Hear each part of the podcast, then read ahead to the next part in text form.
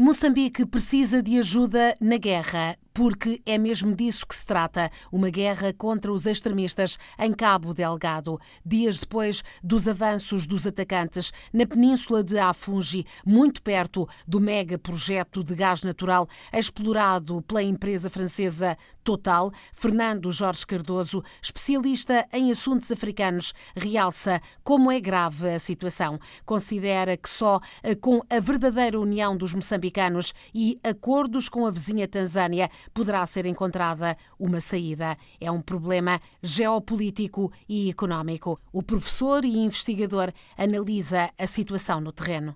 O que eu acho que está a acontecer neste momento, embora nós não tenhamos certezas, é que uh, em simultâneo com uh, um aumento da atividade contra a guerrilha pela primeira vez e finalmente eh, do lado do governo moçambicano, ou seja, com pequenas unidades especializadas apoiadas por informação, seguramente por informação, e eu aqui não tenho a mínima dúvida eh, em dizer que eh, por informação dada pelos norte-americanos e pelos franceses, mas sem, sem, sem, que estejam no terreno, o que, o que acontece é que desde o início do mês começou a haver um conjunto de pequenas vitórias no terreno por parte destas forças especializadas moçambicanas, que tomaram, aliás, um dos pontos estratégicos da guerra no Nordeste de Cabo Delgado, que é um, um ponto de retransmissão de telecomunicações, e que eh, foi respondido, ou está a ser respondido por parte dos insurgentes, dos jihadistas,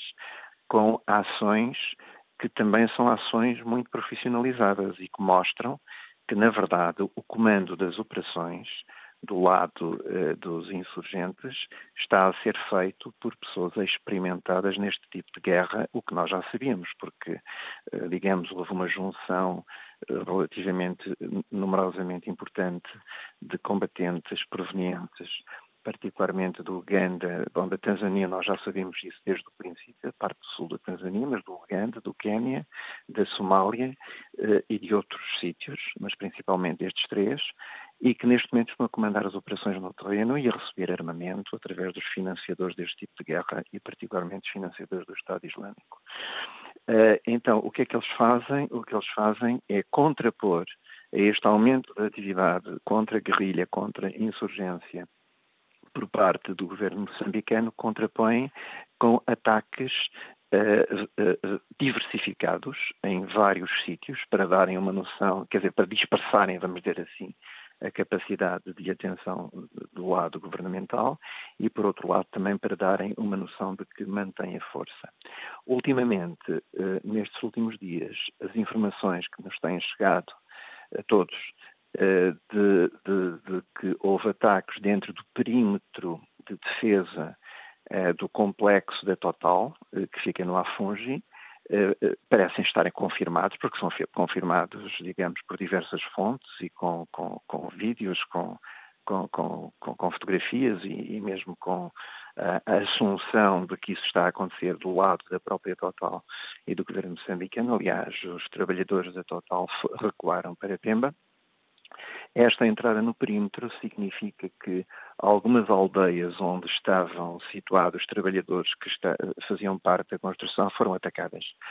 Isto não significa uma entrada dentro do complexo propriamente dito, que está fortemente defendido, não só por forças armadas moçambicanas, mas também por forças de segurança uh, da própria Total, eh, mas isto significa uma entrada no perímetro de defesa, que fica fora, digamos, do complexo, mas que é considerado do ponto de vista, vamos dizer assim, militar, como uh, estratégico eh, em termos de defesa, e esse perímetro foi, foi de facto uh, uh, invadido, vamos dizer assim, por ataques e recuos por parte de, de forças. Aliás, este tipo de guerra que se desenvolve neste momento no Nordeste de Cabo Delgado tirando o caso de Mocimboa da Praia, que continua a ser ocupada pelos rebeldes, é muito mais uma guerra de movimentos, de persegue, ataca ali, foge, decapita acolá. Portanto, é uma guerra que provoca desestabilização, provoca aquilo que tem estado a provocar, que é uh, uma debandada e uma fuga por parte da população civil no sentido, digamos, de tentar salvar as suas vidas e, e, e fugir, uh, basicamente para a cidade capital de Pemba.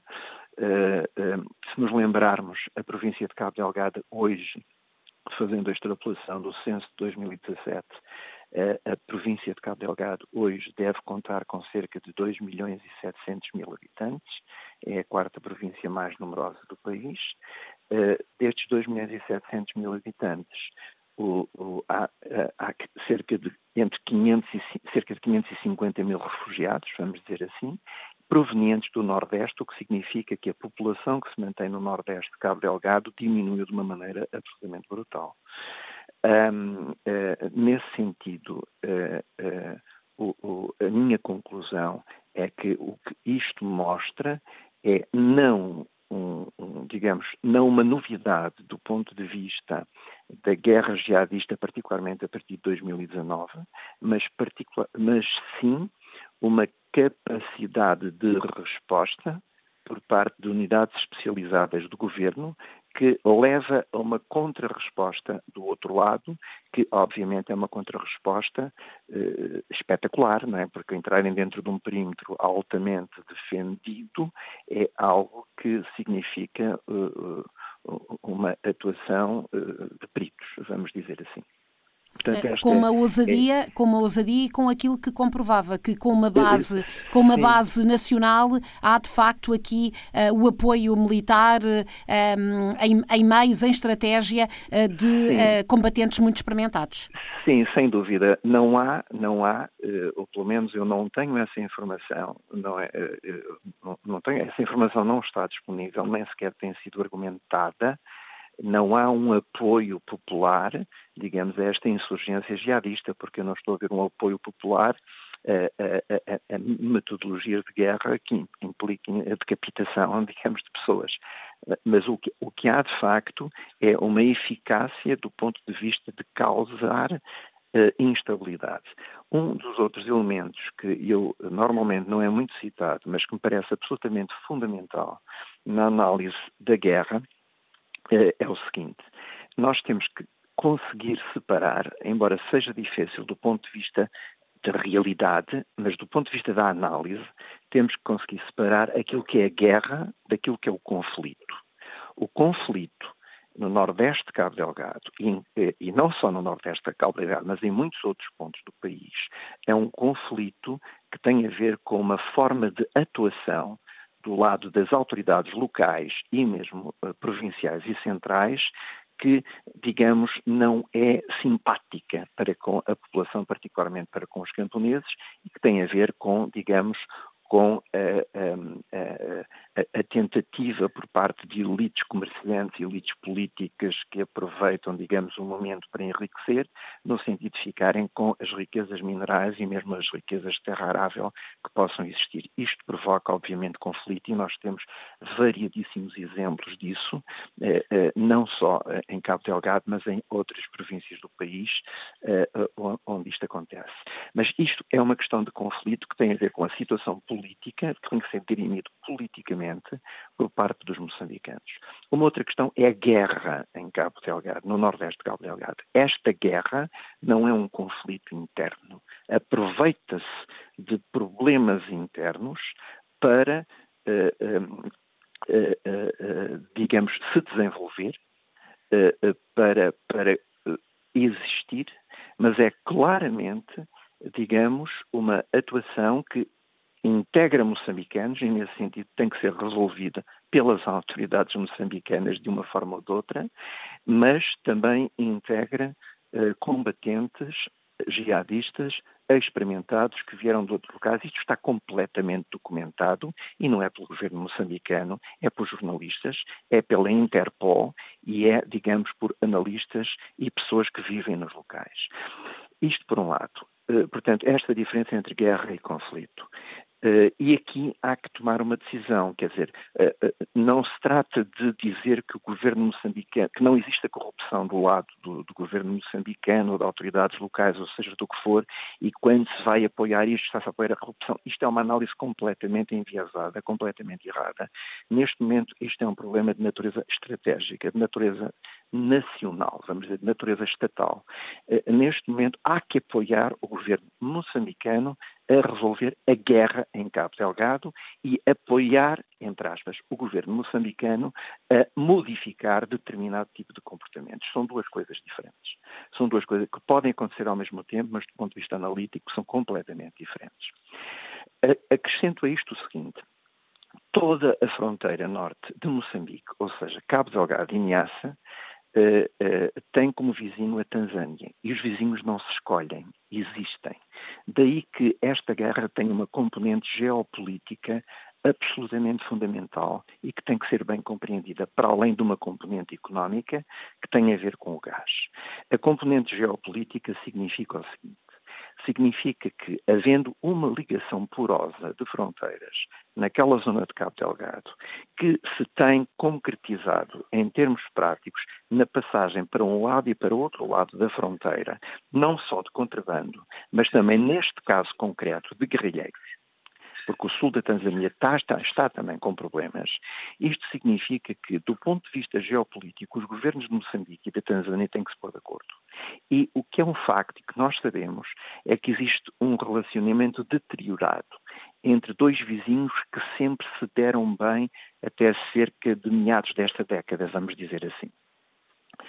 Eh, as autoridades tanzanianas eh, estão ressentidas quando eu digo autoridades, estou a falar não, não, não, somente do governo, mas quer dizer, quando nós falamos com tanzanianos, académicos, investigadores, etc., eles também se sentem um pouco ressentidos. Porquê?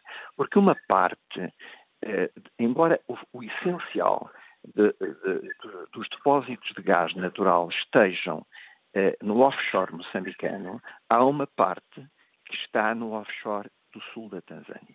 E há ligações de uns com os outros. E o que é um facto é que as decisões de realização de investimento nas três fábricas, estão, eh, duas delas, os trabalhos estão a avançar, uma terceira está suspensa, as três fábricas de produção de gás natural líquido, duas delas em terra e outra delas eh, outra delas no mar, a decisão por parte das companhias petrolíferas foi fazer, foi fazer tudo isto em Moçambique. E quando nós olhamos para os consórcios que estão a operar, encontramos duas coisas muito interessantes. A primeira coisa é que o único consórcio privado é a ExxonMobil. Todos os outros são empresas petrolíferas estatais. Ou seja, a Total é, é completamente pública pertence ao governo francês. E a Total está aliada a várias companhias uh, indianas, por exemplo, que têm a maioria ou a totalidade de capital estatal também.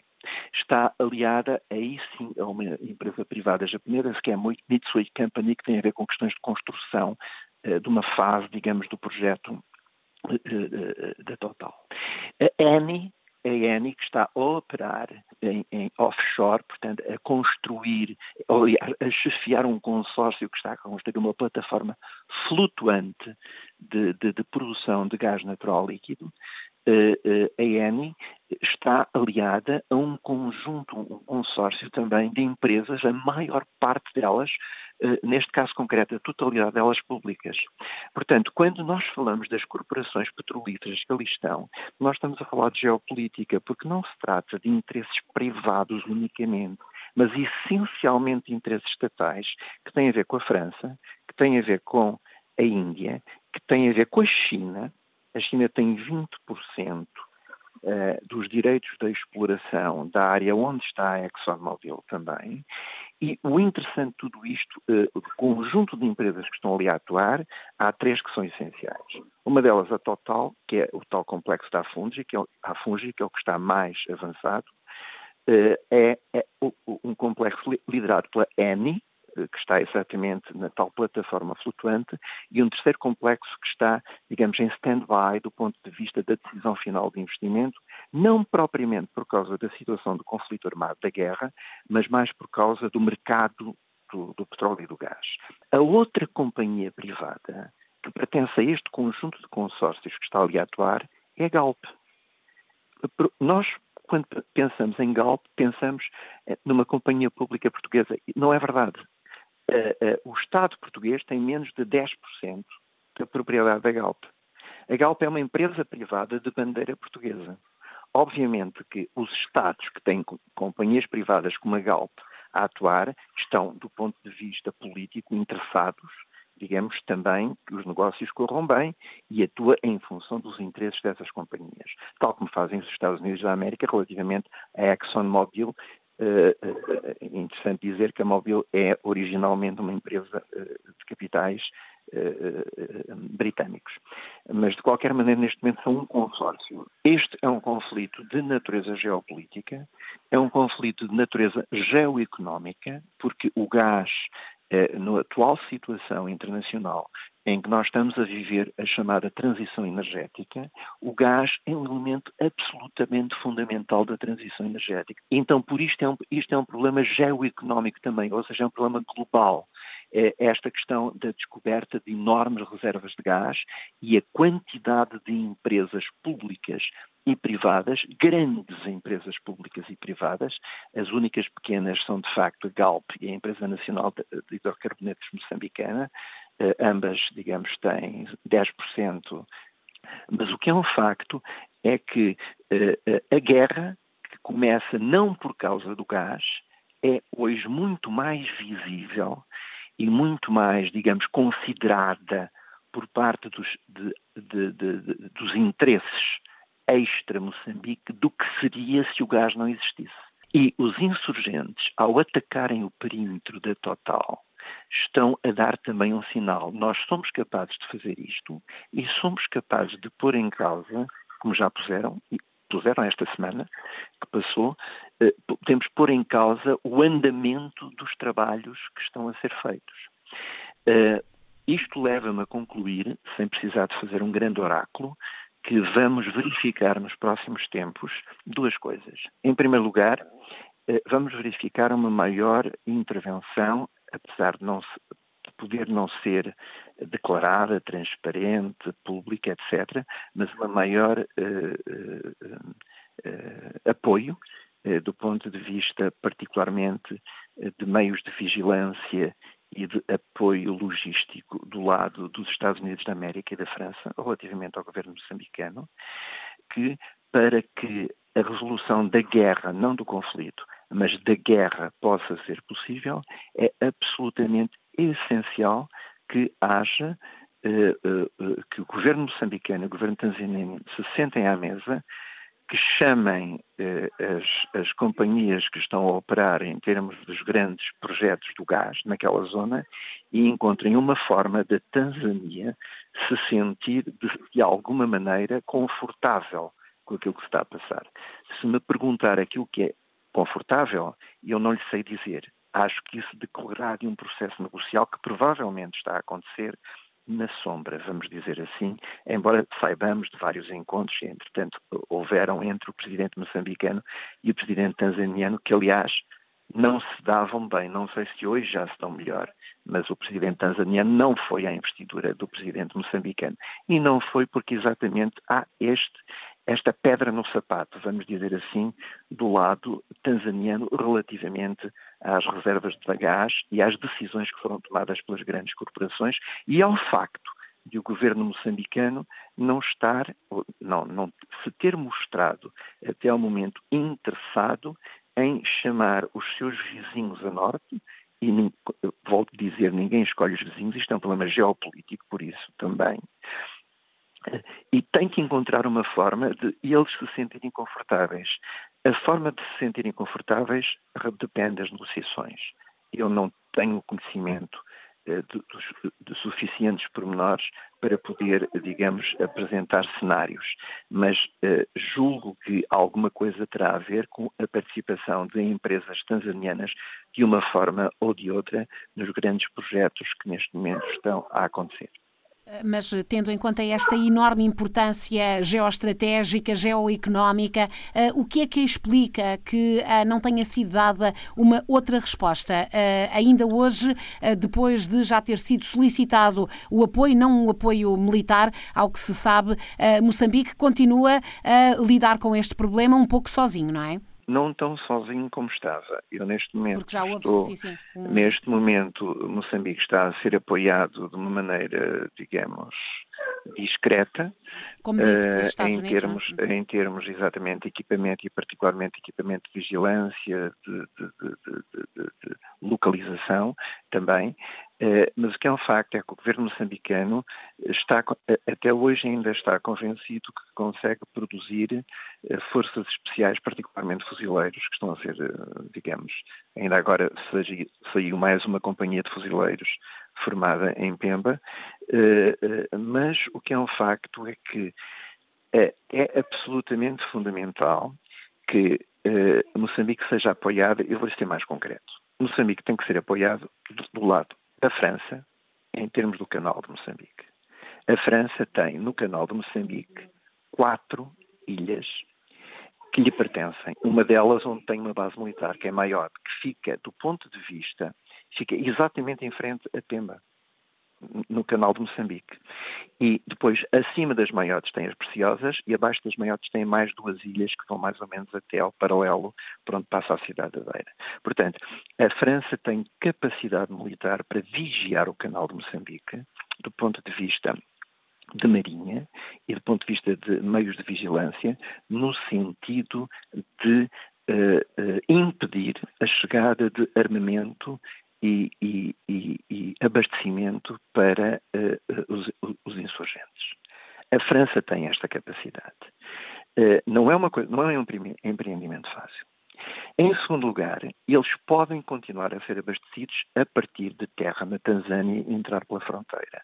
Daí a absoluta importância de ter o governo de tanzaniano, como se costuma dizer em inglês, on board, de, de eles estarem absolutamente interessados na resolução do conflito no nordeste de Moçambique.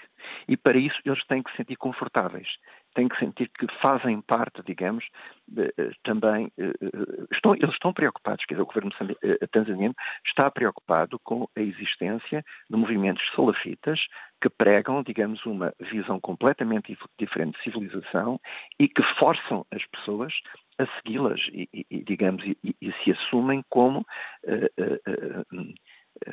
vamos dizer, assumem um tipo de religião que não é apoiada pelo essencial de, de, de, do Islão. Vou, vou, acrescentar um outro elemento. Fala-se muito do Bispo de Pemba, do Bispo Católico de Pemba. Fala-se muito da importância da Igreja Católica em Cabo Delgado. Isto é verdade. Aquilo que o Bispo de Pemba fez é extraordinário. A importância da Igreja Católica em Cabo Delgado é importante. Mas quem são os católicos em Cabo Delgado? Os católicos em Cabo Delgado são basicamente os macondes e alguns grupos mais urbanos. E a parte mais parte que está fora do Nordeste de Cabo Delgado. Em termos concretos, a população islâmica no, na província de Cabo Delgado, hoje, deve ser de cerca de 80% da população de Cabo Delgado. Contrariamente ao que se passa no resto de Moçambique, onde dois terços da população é cristã, ou seja, católica, mais evangélica, mais ritusione, que representa cerca de 15%, mais anglicana, este conjunto de cristãos faz mais ou menos 60% da população, e depois a, a população islâmica andará entre 20% e 30%, porque há uma parte que não declararam que eram islâmicos quando foi o censo populacional, declararam que não tinham religião, mas muito provavelmente o fizeram porque não o quiseram dizer.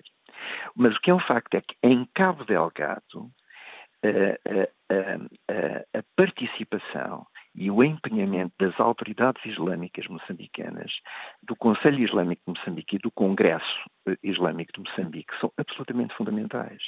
Ou seja, o governo moçambicano tem que se apoiar não só na Igreja Católica, mas principalmente eh, no Islão ou seja, eh, melhor dizendo, nas autoridades islâmicas, que estão completamente contra aquilo que está a acontecer eh, e que tem acontecido desde 2017 eh, eh, em Cabo Delgado. Então, há aqui uma atuação a vários níveis. E o grande ponto de interrogação é, é o governo moçambicano capaz, ou está a ser capaz de liderar este problema, que é um problema estatal e que envolve um conjunto de atores que extravasam o país Moçambique, a resposta é o governo moçambicano tem que ser apoiado neste aspecto. A razão pela qual não existem tropas estrangeiras em Moçambique tem a ver, em primeiro lugar, com o facto de o governo moçambicano não querer a existência de tropas estrangeiras em Moçambique. E eu posso lhe dizer o seguinte: compreendo perfeitamente a posição do governo moçambicano. Porque a existência de tropas que não falam a língua, num cenário de guerra absolutamente móvel de outros países, Uh, só faz sentido, do meu ponto de vista, se forem tropas especializadas que trabalhem com tropas especializadas moçambicanas, número um, em pequeno número. Isso está a acontecer, mesmo que não seja dito. E, em segundo lugar, que sejam, uh, digamos, destacamentos que protejam populações civis. Uh, e aí não estamos a falar de uma guerra de movimento, mas sim de uma guerra de proteção territorial. Este, esta questão, esta segunda questão ainda não se colocou, porque o grande, o grande núcleo que poderá ser objeto de um ataque que seria absolutamente devastador seria a cidade de Pemba, vamos dizer assim, e toda a zona de Montepoês, que está fora desta, desta guerra. Isso ainda não aconteceu. Talvez por isso o governo moçambicano considere que não necessita, nem, por outro lado, também estou convencido que o governo moçambicano não está interessado em ter em território moçambicano tropas de países vizinhos. Não está interessado. Não está interessado por razões, e agora vamos deixar a corrupção de lado, não está interessado por razões políticas, por razões de Estado, vamos dizer assim, que muitos moçambicanos compreendem. Por exemplo, uma intervenção de sul-africanos no nordeste de Moçambique é impensável para a maioria dos moçambicanos uma intervenção de tanzanianos no nordeste de Moçambique é impensável para os moçambicanos. Digamos, eh, eh, há aqui uma situação que também tem que ser compreendida do ponto de vista de um relacionamento passado e futuro entre países que se dão bem, mas que não querem unidades militares uns dos outros dentro dos próprios países. Não querem pura e simplesmente. E isto há que ser respeitado. É, o professor destacou eh, recentemente também a importância, no plano interno eh, de resposta aos jihadistas, do envolvimento da etnia Maconde. É, é algo mais recente? A partir do momento em que os jihadistas estão a atacar e continuam a atacar Macomia, há dois, dois distritos em Cabo Delgado Carvalho tem 17 distritos. Há dois distritos uh, que são chamados distritos uh, macondes, que são Macomia e Moeda. E o que acontece é que os jihadistas estão neste momento presentes em Macomia e estão a atacar algumas localidades em Moeda. O resultado de tudo isto foi que o governo moçambicano armou milícias macondes. Embora não o diga, mas armou. E o que está a acontecer é que estão milícias macondes a atuar em perseguição dos jihadistas. E se nós, nós que vimos de Moçambique e vivemos lá, sabemos que existem várias etnias em Moçambique, mas existem principalmente três que são historicamente consideradas como aquelas que mais têm participado em conflitos armados e que são experimentadas nisso e têm uma forma, digamos, muito, muito mais guerreira, vamos lá ver, de expressar a sua, a, a, sua, a sua ação, que são os xanganos, no sul, são os macondes, no norte, e são a etnia do Diacama, no centro do país. E a Renamo está completamente fora de, deste conflito no Nordeste de Cabo Delgado. Pelo contrário, a Renamo está absolutamente ao lado do governo, embora não o diga muito abertamente, no sentido que este, esta guerra tem que ser contida, tem que ser resolvida. A Renamo, obviamente, traz o seu posicionamento político, não ficará nada desagradada pelo facto do governo moçambicano e da Frelimo perderem apoio popular, etc, etc, mas esta guerra não é a guerra de Renamo. Nem sequer aquela que está a passar neste momento no centro do país, que é uma dissidência dentro da Renamo. Por outro lado, a Renamo, desde o último congresso, os macuas, que são a maior parte da população moçambicana, são um terço dos 31 milhões de moçambicanos eh, que habitam em Nampula, Zambésia e Cabo Delgado, que são as três grandes províncias dos Macuas. Uh, uh, os Macuas são maioritárias dentro da Renamo neste momento. O presidente da Renamo é Macua. e os seus principais quadros neste momento são maculas. Portanto, aquelas unidades que estão a atuar no centro do, do, do, do, país e que dizem que ele deve abdicar do poder, não são Renamo. São, digamos, facções que foram derrotadas dentro do partido Renamo e que neste momento estão a atuar e a ver se conseguem chegar de alguma forma a algum entendimento que os satisfaça e que não estão envolvidos de alguma maneira naquilo que se passa no Nordeste. O que o governo moçambicano fez antes desta guerra e durante esta guerra e que aumenta a situação de conflitualidade em Moçambique, mas que não tem a ver com a guerra jihadista, mas aumenta a situação de conflitualidade em Moçambique, tem, tem a ver com a, atuação do governo relativamente à resolução dos problemas dos camponeses em diversas zonas de Moçambique. E a forma como a distribuição de terra, que apesar de ser estatal, é, é, é, digamos, alugável a 50 anos, vamos dizer assim, a maneira como recursos minerais eh, e naturais estão a ser utilizados por elites comerciantes locais e elites ligadas ao poder, eh, é que tem de alguma maneira feito aumentar um ressentimento popular contra a Frelimo. Eh, e isto existe, isto é um facto. Isto existe, mas isto não é a guerra em Cabo Delgado. Isto são elementos que, de certa maneira, explicam que não haja um, maior apoio popular, vamos dizer assim, a unidades governamentais ou à, atuação do governo central. Mas não, eh, eh, eh, não, não podemos meter os dois elementos digamos, para retirar uma conclusão. Nós temos de retirar duas conclusões. Uma conclusão que temos que retirar é que guerra é esta e como é que ela se combate. E ela combate-se com unidades especiais e com acordos com o vizinho norte e com forças, incluindo Portugal, que não pode ter tropas no terreno, mas pode e está a ajudar, e não é de agora, há bastante tempo, à formação da polícia e do exército moçambicano provavelmente vai aumentar esse tipo de ajuda. E esta guerra resolve-se com unidades especiais e com apoios internacionais, mas do ponto de vista logístico, do ponto de vista de vigilância e do ponto de vista de vigilância da costa e, essencialmente, com o vizinho a norte. Fernando Jorge Cardoso, especialista em assuntos africanos, realça mais uma vez a gravidade da situação no norte de Moçambique e considera que agora é tempo de todos se unirem para resolver uma guerra que envolve cidadãos do país, mas também forças extremistas vindas de fora.